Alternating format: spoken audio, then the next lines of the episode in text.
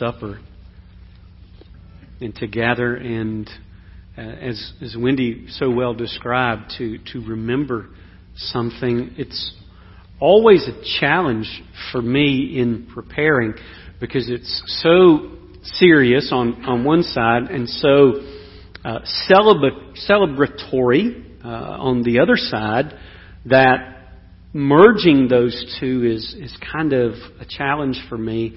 And I think that there's, there's several reasons for that. One is my, my own ineptness that I struggle with in understanding the profoundness of the gospel. Uh, I think another is, is I think that the, the modern church is bored with the gospel. Uh, I'm, I'm really scared about that. Um, I was pondering some songs as as we were uh, singing, and, and I was thinking about this song. Who can cheer the heart like Jesus by His presence all divine? True and tender, pure and precious. Oh, how blessed to call Him mine. All that thrills my soul is Jesus. He is more than life to me. Can, can, can, we, can we say that with honesty today?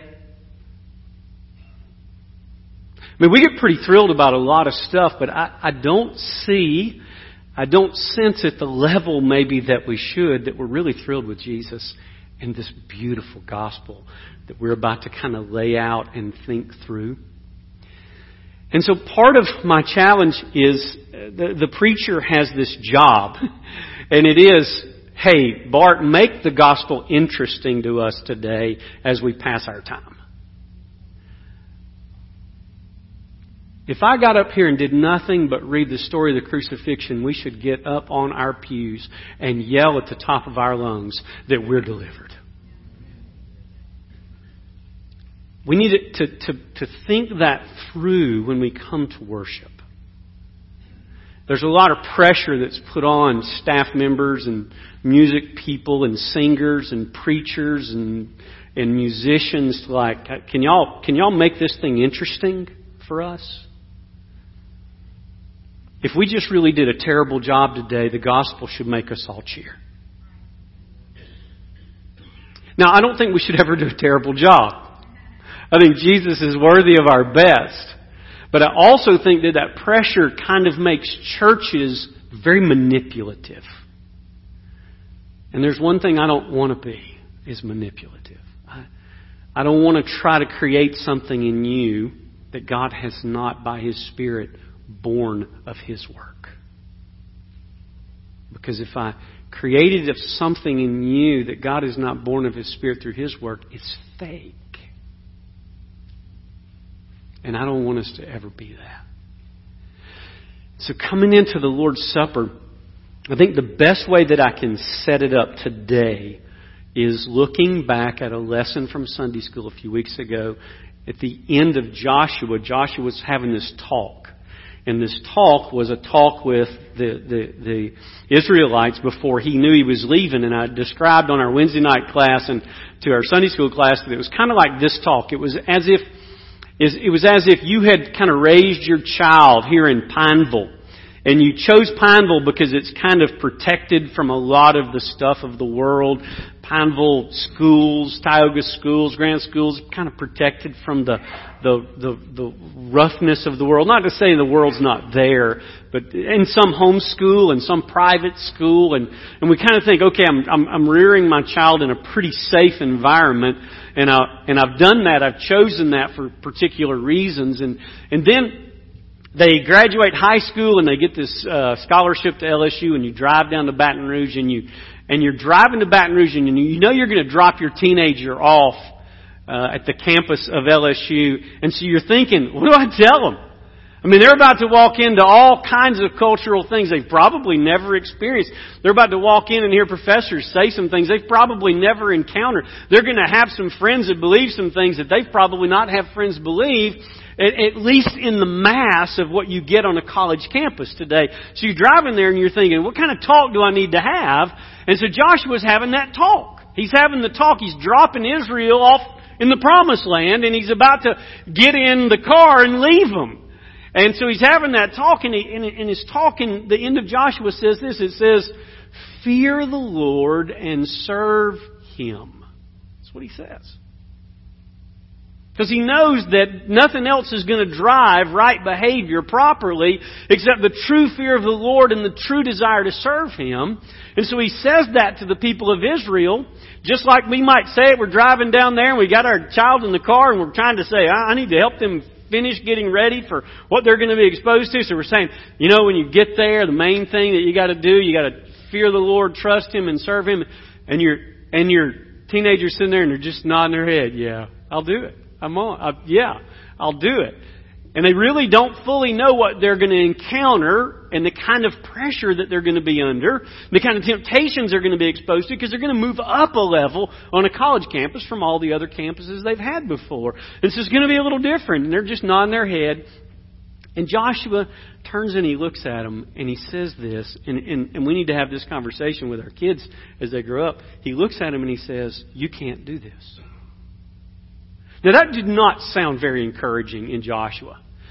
You got right there, fear the Lord, serve Him alone. Ask for me and my house, we're going to serve the Lord. And then, uh, and then they said, oh yes, we'll do it. And Joshua turns to him and says, you can't do it.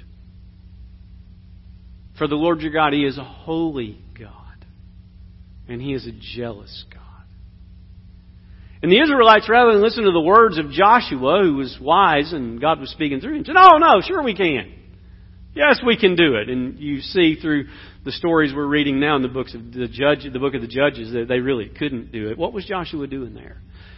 He was pressing them from human performance into a faith relationship. That's what he was setting up. You see, the Old Testament is setting up, it is teaching, it is laying the groundwork, and it is exposing the Israelites to this truth. That the relationship with God is not based on our abilities. It's based on a supernatural divine intervention, an ability given to us by the work of His Holy Spirit.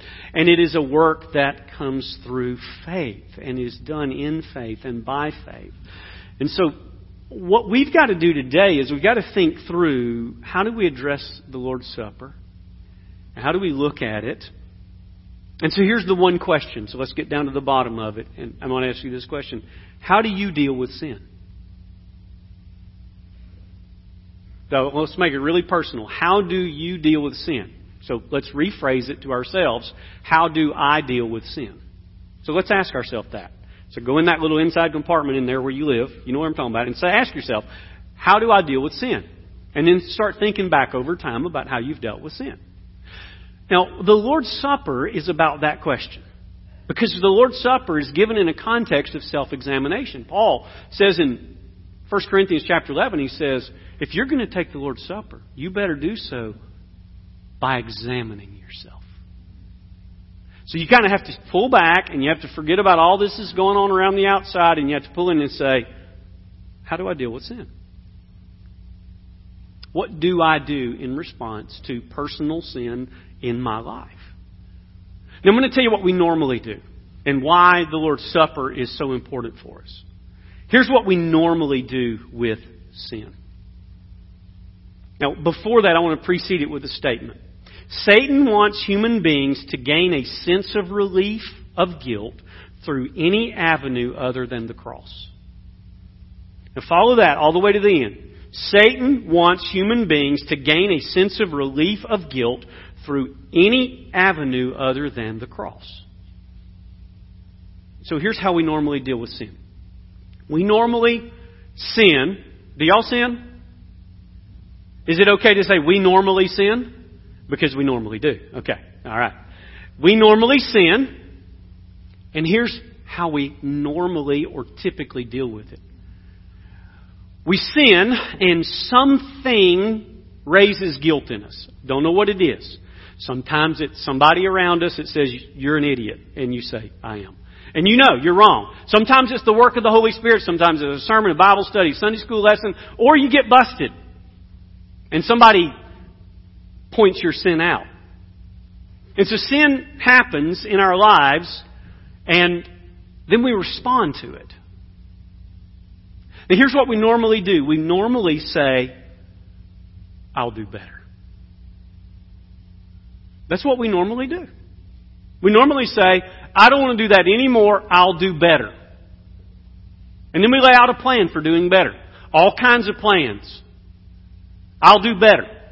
I'm not going to do that anymore.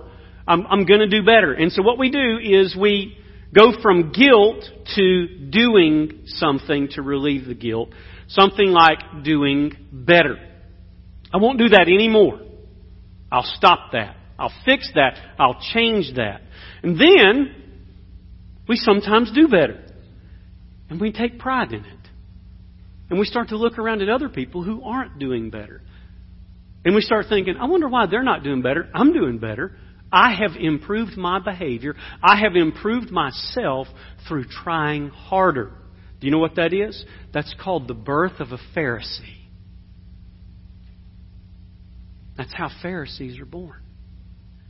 They're born through human performance and believing that doing better is the right way to deal with sin. And it creates judgmental people because we take pride in doing better. We fail, we say, I'm going to fix that. This is why thin people who've gotten thin over a lot of discipline look back on people who aren't as thin and start judging them and body shaming. Because there's a new kind of self righteousness. I can discipline myself. Why can't you discipline yours? Smokers do it to uh, non smokers now, do it to people who smoke, the ones who break the habit. We go through all the different kinds of things that you might be struggling with and get out of and into. And it develops a kind of pride. And so what happens then is we take pride in the doing better and our self-reliance increases, setting us up for certain failure and criticism of those who don't appear as strong as we are. And then it creates the tendency in pride to hide when we do fail.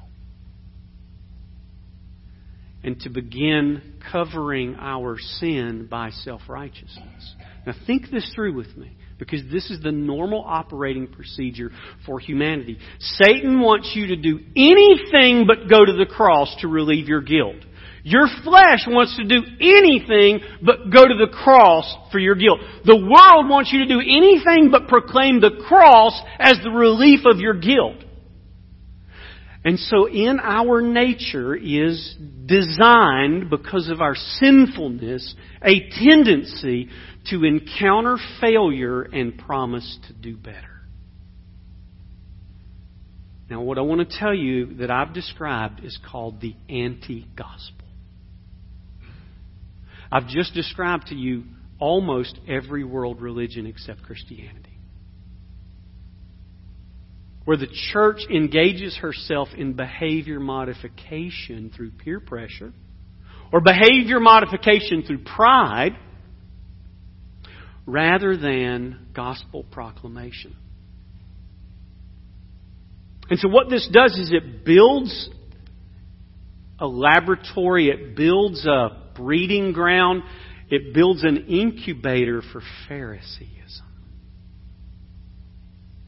Because what we begin propagating among us is self improvement and self help, which is the leading kind of book that people buy. In fact, the self help section in Christian bookstores is often bigger than the theology section because those books sell so well. And so what happens is we begin to become proclaimers of anti gospel rather than of gospel. And we're afraid to look at each other like Joshua looked at the people and say, Do you realize you can't do this? We're afraid to sit with our teenager who's getting out of the car to check in at LSU or wherever else it's going to be and look at them and say, You realize you can't do this? It is not within your own capacity to carry this out. This is not something you can do. And so the, the Lord's Supper basically says this this is not something you can do. This being right with God, this getting right with God, this staying right with God. It is not something you can do. And so here's what's happening. The preaching through the Lord's Supper is a lesson that says with God there is no plan of self help. There is no plan of self improvement. There is no plan of human performance. With God, there is something that God alone can do, and you have no capacity in you to carry it out. And so that's why when we come to the Lord's Supper, we have to think through how am I dealing with my sin? What am I really doing with my sin? Am I, am I whitewashing it and saying it's not as bad as the next guy? A little comparative philosophy of life. Am I hiding it thinking oh, they're just, they're not going to find out? Am I rationalize it saying, you know, everybody does this. Everybody struggles with this. Am I covering it by going to church today? We kind of do this thing where we sin and we say, Lord, if you'll get me out of this, I'll go to church like nine times in a row. Then we end up like visiting on a Wednesday night even. And so there's this process that's woven into the nature of humanity that says, when I sin, I am going to deal with it. And here's how. So, so the question I want to ask you, and I want you to be honest, as if you were standing in the presence of God, I want to ask you, how do you deal with your sin? What are you doing with your sin? If God really is keeping a record of all sins, the Bible says that He is. If God really does have books that will be opened on that day, if God really is in possession of all knowledge of every motive, every thought, every intent, every deed I've ever done, if He actually possesses that, and I actually have to stand and give an account for it, how am I dealing with it? What am I doing with my sin? the Lord's Supper really doesn't make sense apart from that. It's not a religious ritual. Jesus didn't say, do this in order to carry out the religion I've passed on you. He says, do this in remembrance of me. So it's going back to Him. And so you and I have to ask this question today, and we need to leave here with the right answer. My goal today, my hope today is for you and I to walk out these doors today with a renewed confidence in the truth of the gospel. So that what we go out today is not how great this was or that was, but we actually go out and sing, How great is our God? How great is our King? How great is our Savior? So that's what I've been setting up. So join me now in two particular things um, I want to take you to. So let's park for a minute in 2 Corinthians 5.21. I think that'd be the best thing to do at this point. And, and deacons, I'm going to call y'all forward in just a second. So I've set you up to answer one question. How are you dealing with your sin? So the first thing that we have to do in dealing with the Lord's Supper is break it into its components and think through its components. There's two components. There's, there's a bread and, and there's a cup. And each of them have a representative value, a representative understanding inside each element that are very important to understanding Christ's work for us. So if we're going to come to the Lord's Supper, we're going to examine ourselves. We're going to say, okay, God, what am I doing with my sin? All right. Well, in order for me to understand that, I need to understand who Jesus is. When 2 Corinthians 5:21 says, "He, God, made him, Jesus, who knew no sin." Well, we just read the verses about the relationship of those two. Who is Jesus? Well, the Bible says he's the second person of the Trinity as the co-creator, the agent of creation. God calls him Son, and through Jesus, God creates everything that exists. All matter, all space, all time, all things that are not a part of the Godhead itself came into being through Christ Himself. He is the fullness of Godhead in bodily form. Christ is God in the flesh. He is the one through whom the world was created and for whom the world was created. All things are summed up in Christ. So when we come to the table to discuss these two elements, we have to discuss them in the context of who is He?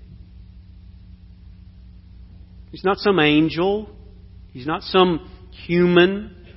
He is God clothed in human skin. God incarnate. God among us. In the beginning was the Word. The Word was with God. The Word was God. The same was in the beginning with God. All things were created by Him. And apart from Him, nothing has been created that has come into being. And the Word was made flesh and dwelt among us. Jesus, of whom we speak today, of His body and His blood, Jesus is God in human skin. And so when we say, He who knew no sin, He is the sinless Son of God. And so when we take the bread today and when we take the cup today, these two pieces are relative to things about who He is. So let's go to who He is again. He is God incarnate. When we take the body, we are taking a representation of his active obedience. What does that mean? It means that from conception to death, Jesus Christ never broke the will of his dad. Ever.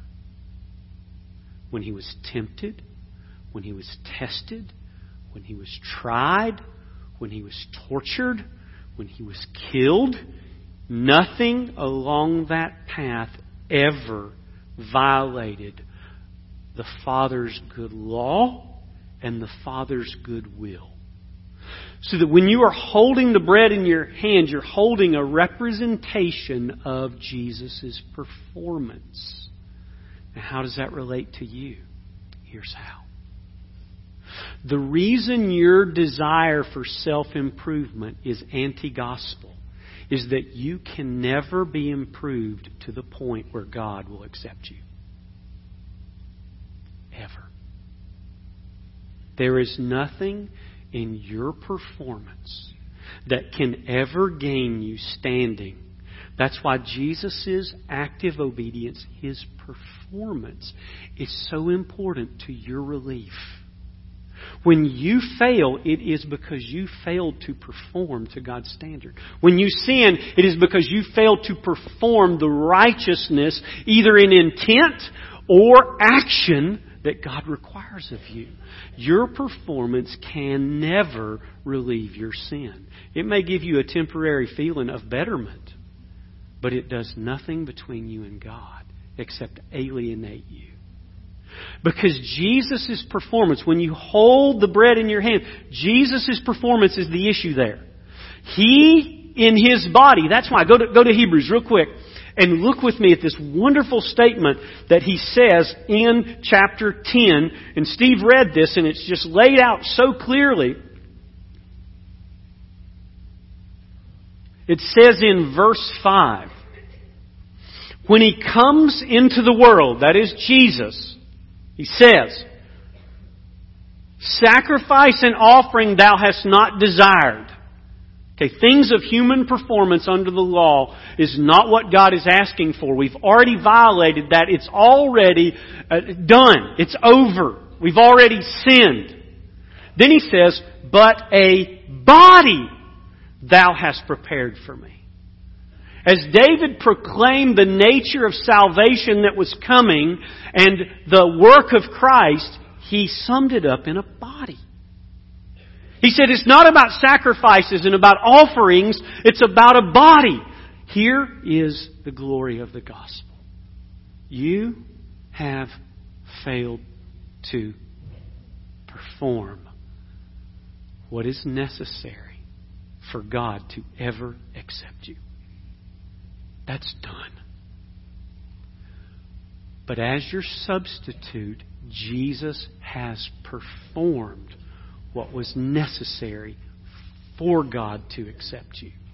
So when you're holding that in your hand, your praise, your thanksgiving, your glory given to God is to hold that and to say this, I have failed.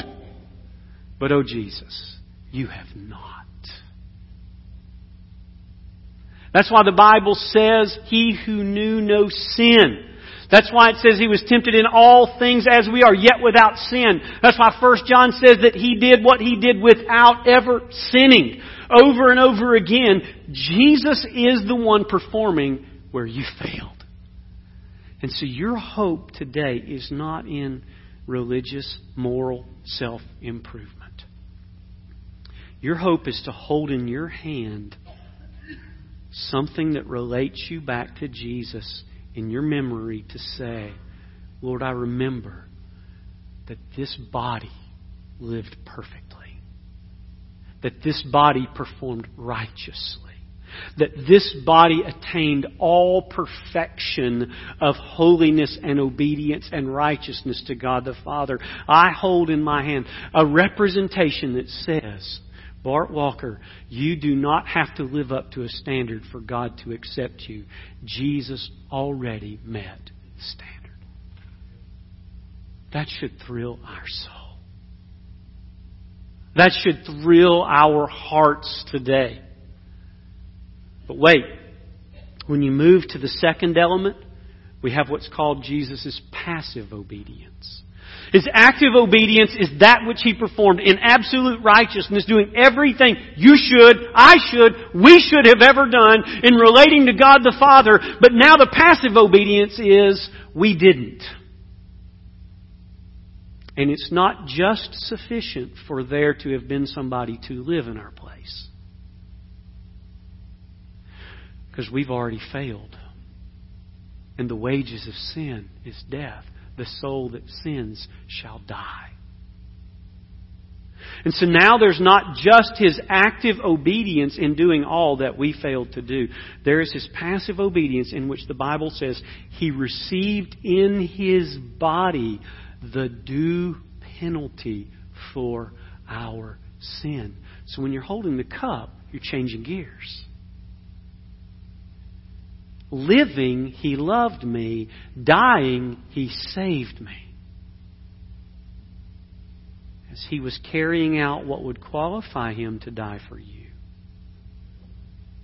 He came to that place where then the passive obedience is Jesus being penalized, being punished, being killed, receiving the wrath of God in Himself on your behalf so that you don't have to fear death, you don't have to fear judgment, you don't have to fear punishment, you don't have to fear any of those things because Jesus is taking those things into himself.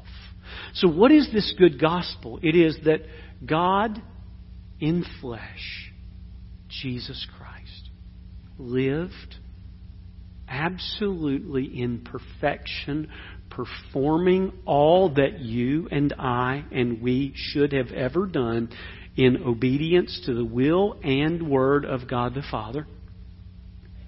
And then, in the qualification of His perfection and His righteousness, that body that performed perfectly died sacrificially.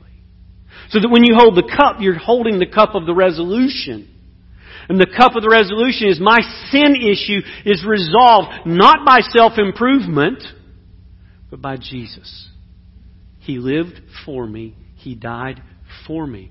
And so as we take the Lord's Supper today, this is the lesson we're coming to. How do I deal with my sin? How do I rightly deal? Well, When you and I sin, there is only one place to go the cross.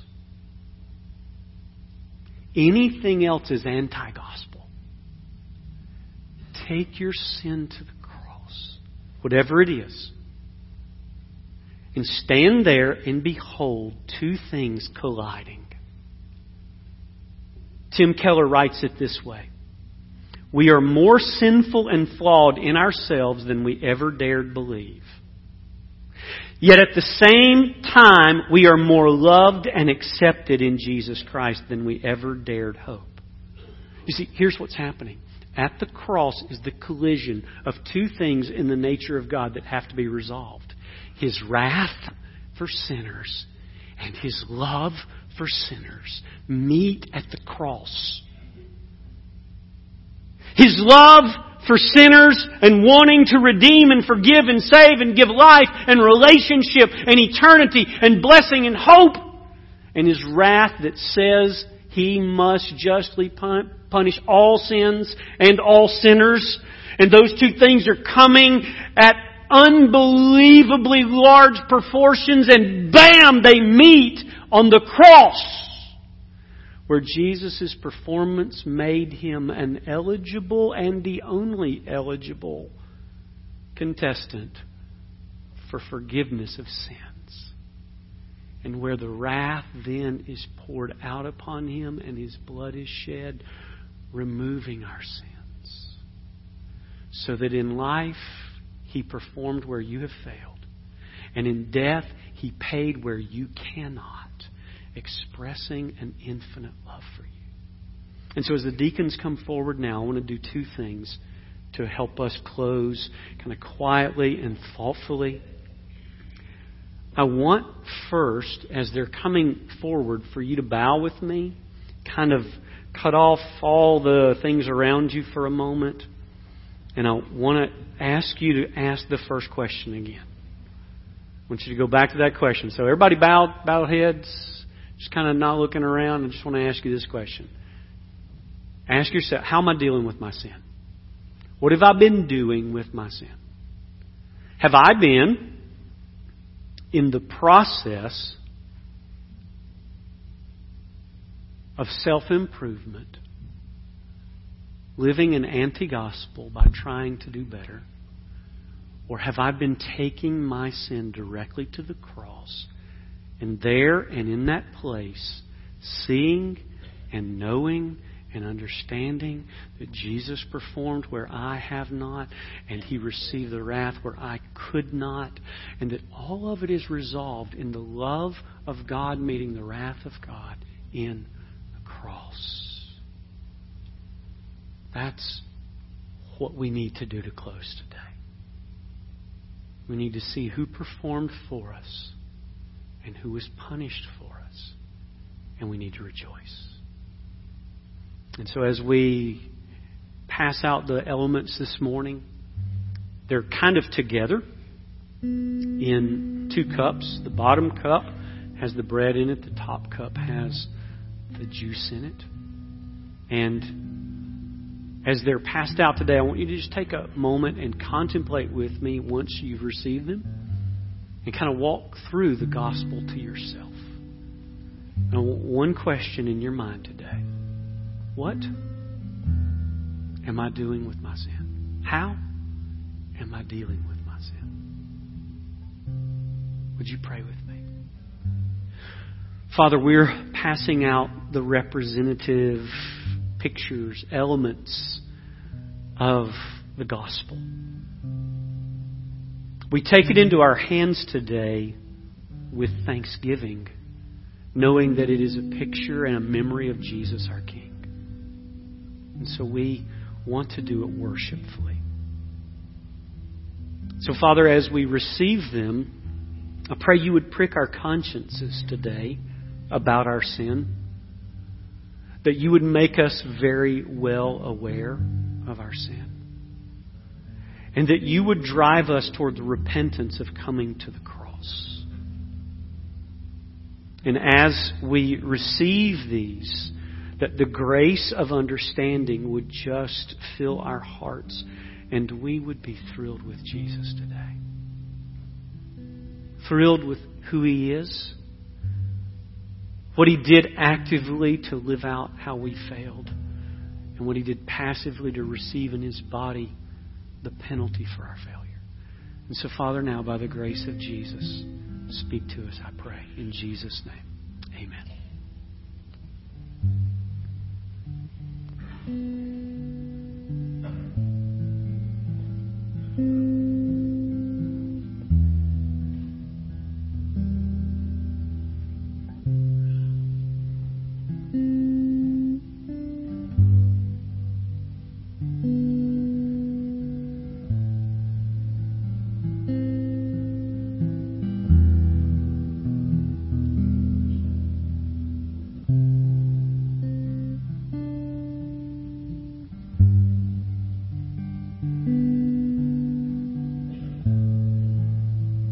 The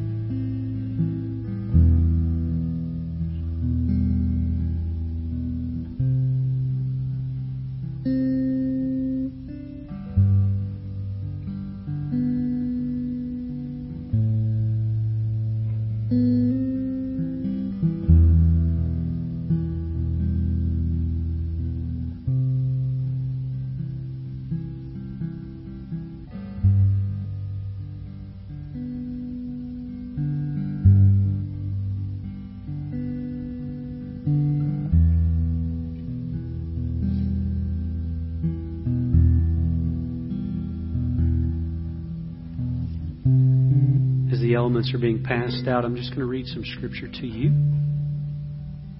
to encourage you. Hebrews 10:8 says, "In saying above sacrifices and burnt offerings and whole burnt offerings and sacrifices for sin thou hast not desired, nor hast thou taken pleasure in them, which are offered according to the law." But then he said, "Behold, I've come to do thy will." He takes away the first in order to establish the second. By this will we have been sanctified through the offering of the body of Jesus once for all. And every priest stands daily ministering and offering time after time the same sacrifices which can never take away sins. But he, having offered one sacrifice for sins for all time, sat down at the right hand of God waiting from that time onward until his enemies be made a footstool for his feet. For by one offering he has perfected for all time those who are being sanctified. And the Holy Spirit also bears witness to us, saying, This is the covenant that I will make with them after those days, days says the Lord. I will put my laws upon their heart and upon their mind I will write them. And then he says, And their sins and their lawless deeds I will remember no more. What a glorious truth that God desires to forgive our sins and to remember them, to recall them no more. This is a glorious, sweet truth of the gospel. Father, we are challenged today to understand your love that is infinite, your grace that is sufficient, your power that is omnipotent, and how you in Christ stooped, condescended to us come down, to bear human skin, and to live out a life under the law with perfection. And so, by your grace today, we rejoice in the performance of Jesus on our behalf. And we thank you for your goodness and your mercy. In Jesus' name, amen. If you'll separate your two cups at this time. Maybe drop the bread into your hand for a moment. And then take a moment and ponder all that Jesus has done on your behalf. Every time he was tempted, he trusted his Father. Every time he was tested, he remained faithful. Every time he was mistreated, he kept offering himself up as a sacrifice. In all things, Jesus performed perfectly on your behalf. Bow now and thank him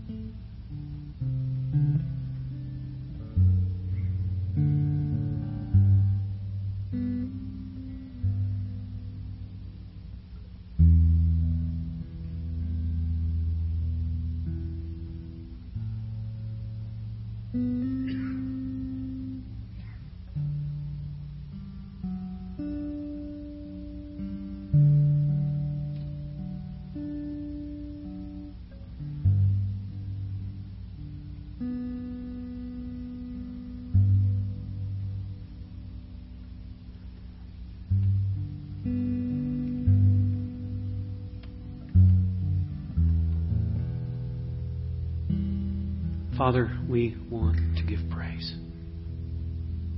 We want to give thanks for Jesus. You've been so good to us. Jesus, we want to praise you for offering yourself, living perfectly, righteously, sinlessly, flawlessly, and doing that for us so that we do not have to rely on our ability, which we have not. We can rely on your ability because you have. We love you we give you praise. In Jesus' name,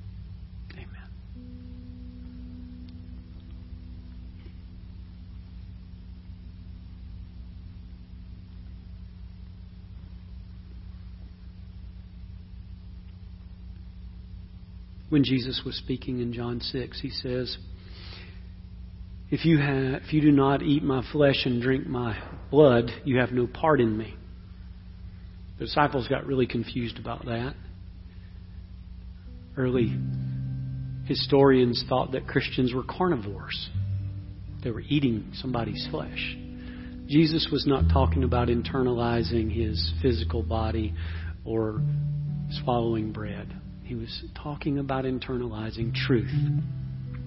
That in the gospel, the observance of the Lord's Supper, that the eating of the bread, the taking of his flesh, would be that you are acknowledging and accepting that he did this for you.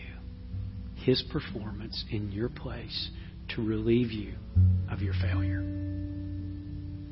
But then he went on and said, Drink my blood. It was another kind of performance. It was the one where it wasn't about what he had done, but what you had done. See, the penalty was death. And so Jesus, in his love for you, not only performed in the active obedience of doing everything right,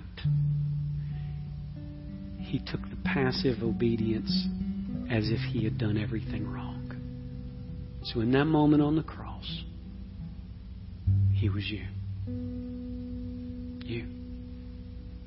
You put your name tag on him while he's up there.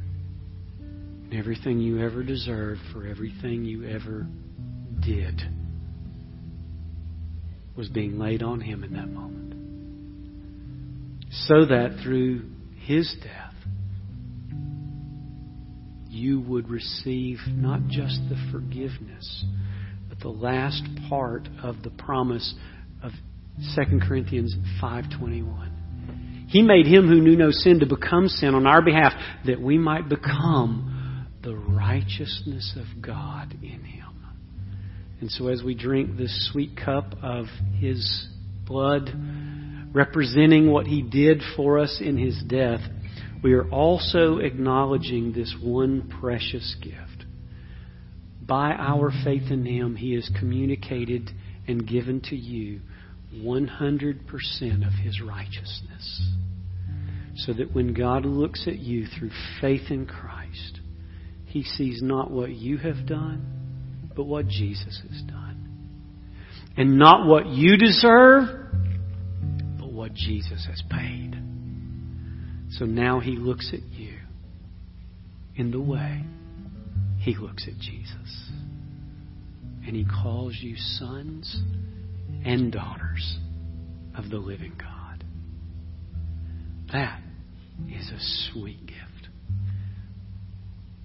Father, in the name of Jesus, we thank you for the cup representing the blood of Christ shed for the forgiveness of sins and the glory of his offer that any who come to him would be washed clean.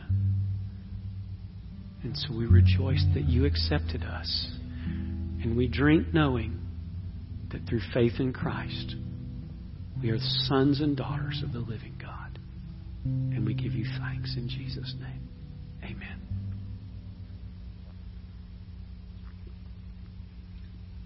Stand with me.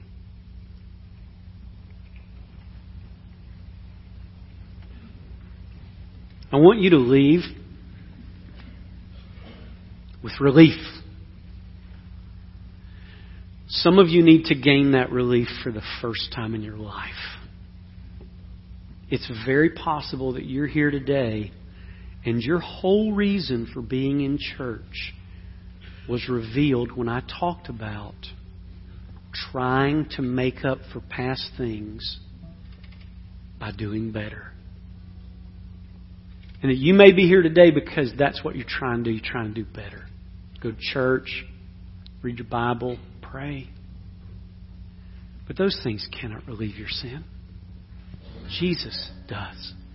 And so I want to invite you to Jesus. I want to invite you to literally leave whatever it is you've been trusting in, and I want you to run right to Jesus and know that He did what you couldn't do, and He received what you couldn't bear, and He was raised from the dead at the end of that to confirm that what He had done was sufficient, and that He receives sinners. And I want to invite you to Jesus. And I want to invite you, if you're a Christian today and you've been walking back into that darkness of trying to do better, I want you to come back and refresh your walk with Jesus. And I want you to leave here today relieved by the gospel. And I want you to be able to go out the doors today singing, All that thrills my soul is Jesus.